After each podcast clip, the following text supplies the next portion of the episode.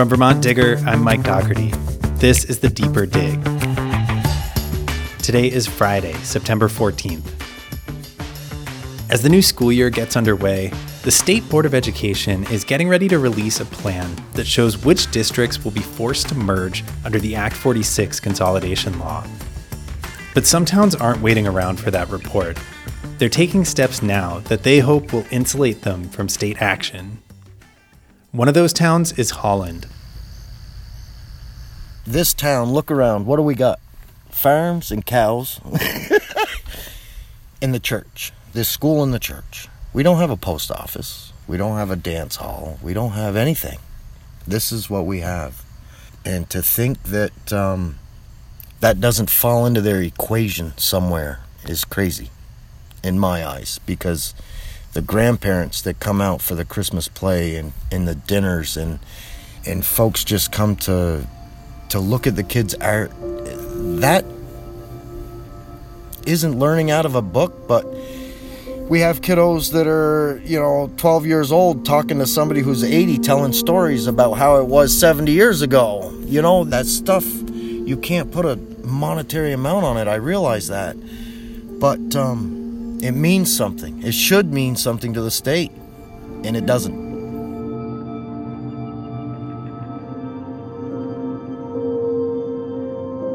Holland is this small, mostly farming community. It's on the Canadian border.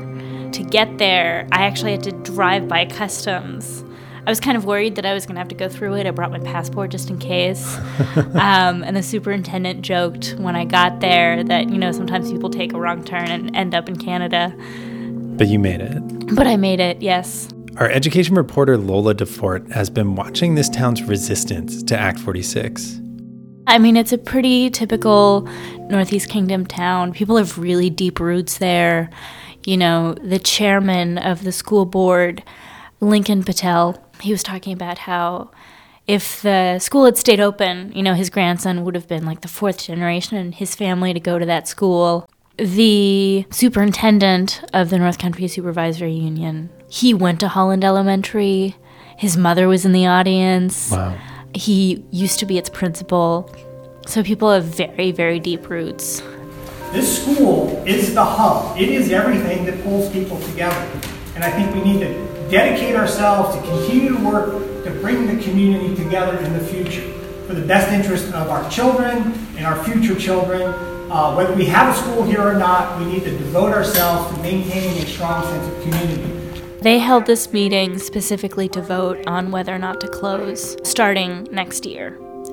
I was surprised by how kind of quickly it went and how muted it went. It definitely felt like people had made up their mind a long time ago. The vote was pretty overwhelming. No 21, yes 57. So the article passes.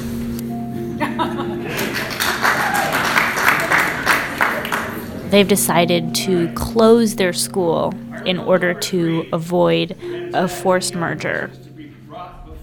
The reason they, they did this is because under the law, the state cannot compel two unlike districts, two districts that have different operating structures to merge. So if they close their school, then they become not like the district they were supposed to merge with, which is Derby, and the state can't force them together. This school exists because of the community. It is a community, and that is going to be the deepest loss. All right, our children will get a great education at Derby. I have no doubt about that. It's an excellent school, and I am perfectly fine about the children of this community going to Derby to get their education. But we will lose something. We will lose something incredibly important, and we will have to work hard to replicate that and fill that void, to maintain a sense of community. This what was the tone of the conversation like in there? It was sad.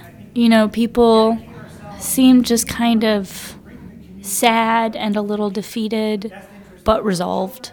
And I heard a lot about this feeling that, you know, this was something that had been done to them by people who are far away and don't know what it's like where they are. You know, I talked to just a random community member, Don Brainerd. you know, who said, you know, this is just another bright idea from Montpelier that doesn't fit here. Just they're always telling us what we can and can't do. Like mm. roads, you got to do this, you got to do that, you got to spend this money, you got what? They just they have all these great ideas, but they don't understand that mm. Holland, Vermont is not Chittenden County. We don't have the money, we don't have the resources, we don't live like they live, mm-hmm. and they can't treat us the same way. Right. I mean, like a lot of stories of change that are kind of directed from Montpelier. You see this this narrative of like regional acrimony, right? I mean, people just referred often kind of in the abstract as Montpelier is this remote, privileged place that didn't understand them. And I think Act 46 in general has been understood by a lot of people through that filter of like kind of pre existing resentment towards the capital from the more rural areas of the state. education financially has gone crazy. But for for our state to say it is totally small schools' fault is crazy. You know, they mandate the hell out of us for this, that, and the other thing, and then when you follow their mandates, you spend more money. It's pretty simple in my eyes. To understand that, And I heard the word dignity a lot. Like, we want to preserve some dignity, right? Like, we want to get to make our own decisions. it, it, it just puts a bad taste in your mouth when when you just somebody comes by and says what you think doesn't matter your voice doesn't matter and we're going to stifle you Right. and and that's uh that's not a real great feeling you know I've heard you describe this as kind of like towns deciding to take the cyanide pill. What does that mean? Well, I mean, it's a very strange development in this ongoing story of Act 46 in that so much of the opposition to Act 46 was framed around this narrative of saving small schools, right? The argument was that if small towns were forced to merge with larger towns, their schools would be shuttered. So it is interesting and kind of strange, and for a lot of state officials, completely befuddling to see these towns decide or threaten to preemptively close themselves. So they voted to close their school, mm-hmm. which will result in most of their kids going to Derby. Mm-hmm. Act 46 did recommend a It- merger it with did. Derby. What's the difference between the plan that they're putting in place now and the plan that Act 46 would force them into? That is a question that a lot of state officials have been asking with some level of incredulity. People in Holland would tell you that a crucial difference is they maintain their school board, which is autonomous, and that the school building would stay within local control, right? So the school board could say, sell the, the building over to the town, you know, and think about repurposing it. And there would be a local school board that would have have the choice potentially eventually to go to kind of a choice system or you know would remain this autonomous governance structure. The state board of education chair the way she's put it is if you just tuition your kids out even if you have a school board you know you kind of have autonomy in name only if you decline to sit on a consolidated board you have no say in the actual operations of the school that you're sending your kids to. I think her quote was, You only get to write a check, right? You only just get to send tuition. It seems like they're just trying to keep their options open for the future. Yeah, it's something like that. And I think it's also about who gets to decide, right? That seemed to be what a lot of people said is like, we should get to decide. It's been so rough to tell our teachers and our staff well we're going to squeak through another year. Right. you know how are they supposed to feel comfortable if if somebody makes them an offer at a job and they say no to stay here? And they're like well hopefully i'll be okay. You know and so that part of it will be easier. Mm-hmm. Kelly will be able to say hey look we had the vote, and this is what's happening. Mm-hmm. So now that they they can plan out what they need to do at the end of this year. Right. But there's very few good things about mm-hmm. what happened here tonight, and um, I hope it wasn't all in vain. Now the state board has the final say and gets to decide who will and won't merge. They're expected to make a decision as soon as October, but the legal deadline is November 30th. Obviously, the state's aware of some towns taking up some of these unusual strategies. What's their response been? It seems like their response was to kind of talk to them one on one as they came to them with questions. And I had some questions about whether or not some of this stuff was legal, and I reached out to them last week. And very late, they, they kind of compiled a memo for me of the responses they had been sending to some superintendents.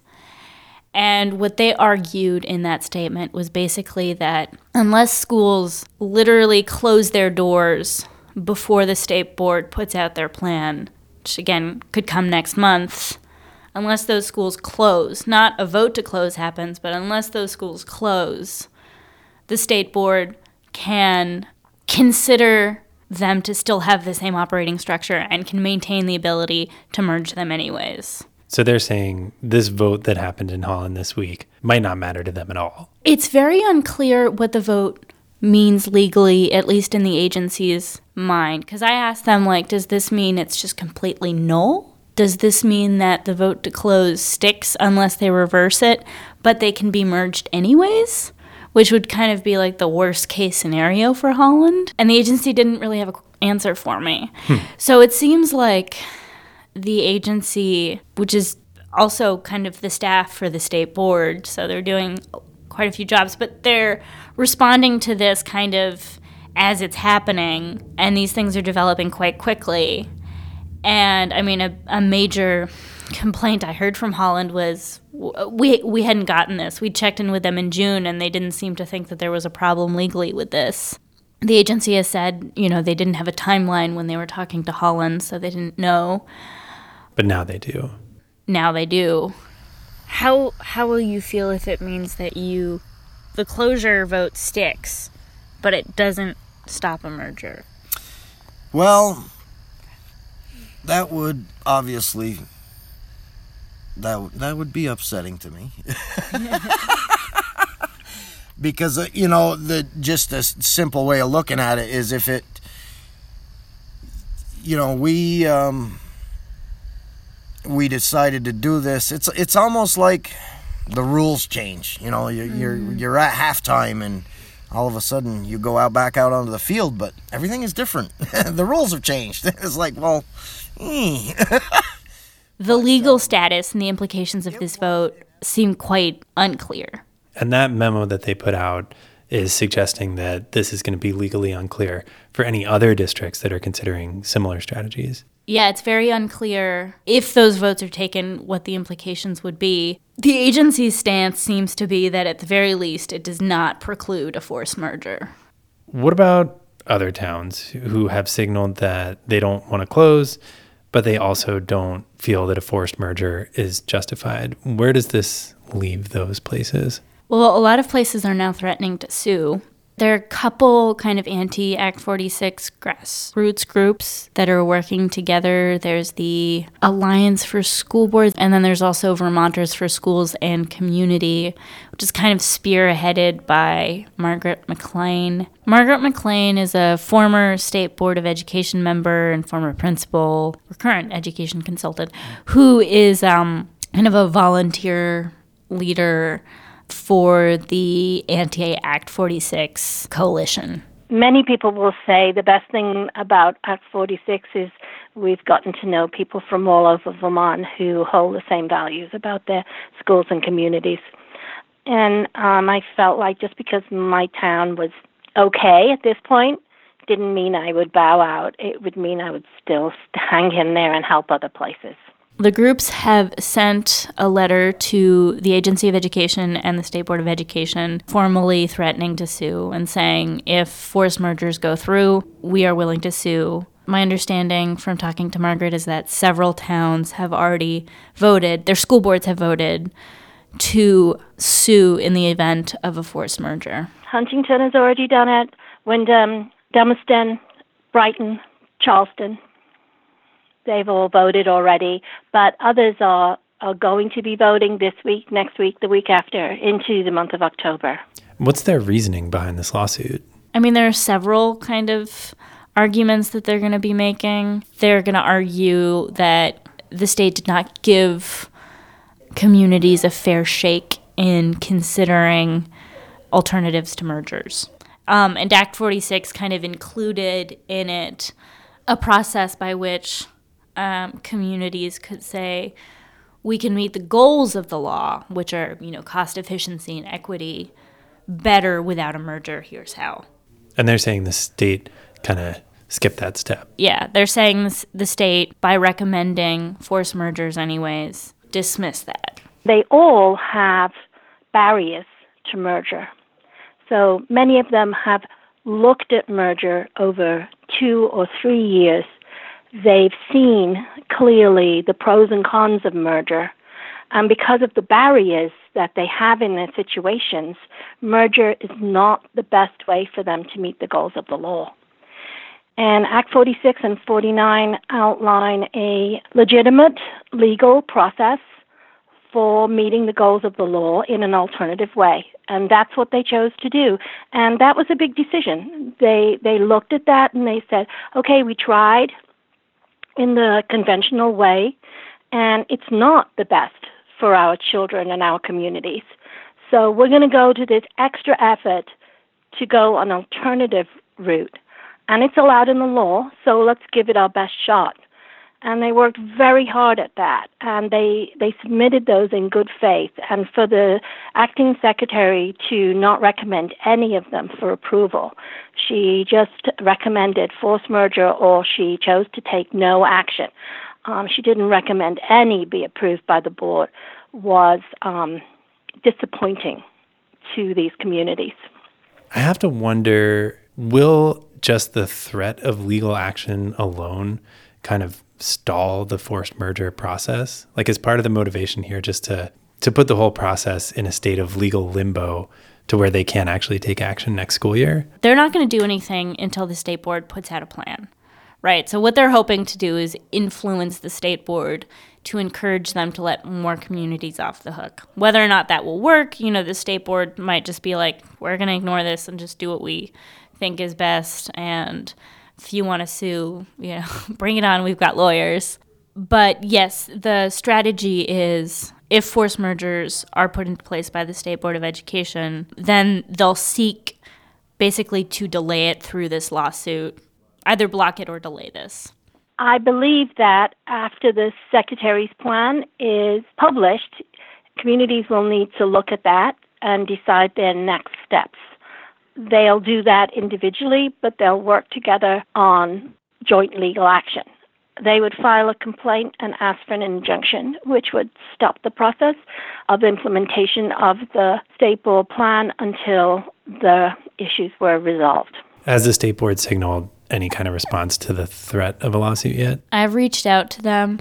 I think the state board is mixed Uh, I think its members are kind of split in how seriously they take some of these objections. I think some members are more sympathetic to what some communities are arguing, and I think other state board members are not. You know, the chair, Krista Huling, will often kind of point to the reaction to a consolidation law from the 1800s that like was referred to as the vicious act you know? And she'll say like people responded to that law in exactly these same terms with exactly these same arguments. And i think we're happy now that there aren't 12 one room schoolhouses in every town. Was this kind of something the state accounted for when they were putting Act 46 together? Was this how they expected this process to go? I think so. I think people expected a lot of pushback. I think this law has been controversial from the start. Actually, the state was kind of taken by surprise at the start of the law when so many school districts took them up on the offer of voluntary mergers. And they did this to snap up some tax incentives. So the law was kind of had like two parts. And the first was tax incentives for voluntary mergers. You know, it had carrots and sticks. And then it said, if you don't want to do that, you can put a proposal together, but we'll remind you that this law includes the possibility that the state board, at the end of this process, can go ahead and merge you if you don't take our carrot. This was always going to be the most contentious part of the law. Is there any kind of middle ground available, or is it really at a certain point the state is just going to have to override some of these local decisions, like the one that was made in Holland this week? I mean, the state board could technically decide to let all of these school districts off the hook for forced merger. I doubt they'll want to, though, because I could see a lot of school districts who merged voluntarily because they thought that a forced merger was possible down the road getting really angry if there are no consequences for people who resisted the entire way. You know, the law envisions the state board having ultimately the authority to say, I don't care if you voted against this five times. We have the power to merge you. Makes sense to merge you. Get a consolidated board together. Start talking to your neighbors. It might not be as bad as you think. And we'll find out what that looks like when they put out their report. Yeah. Okay. Thanks, Lola. No problem. Thanks for having me.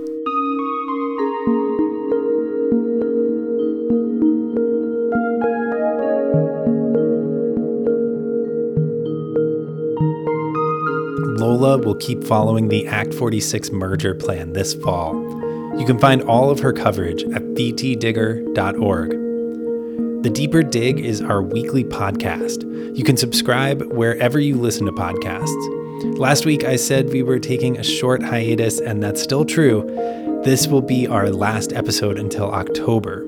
If you subscribe, you'll get our next piece as soon as it lands. We'll be back next month with more stories from the Digger Newsroom. Thanks for listening.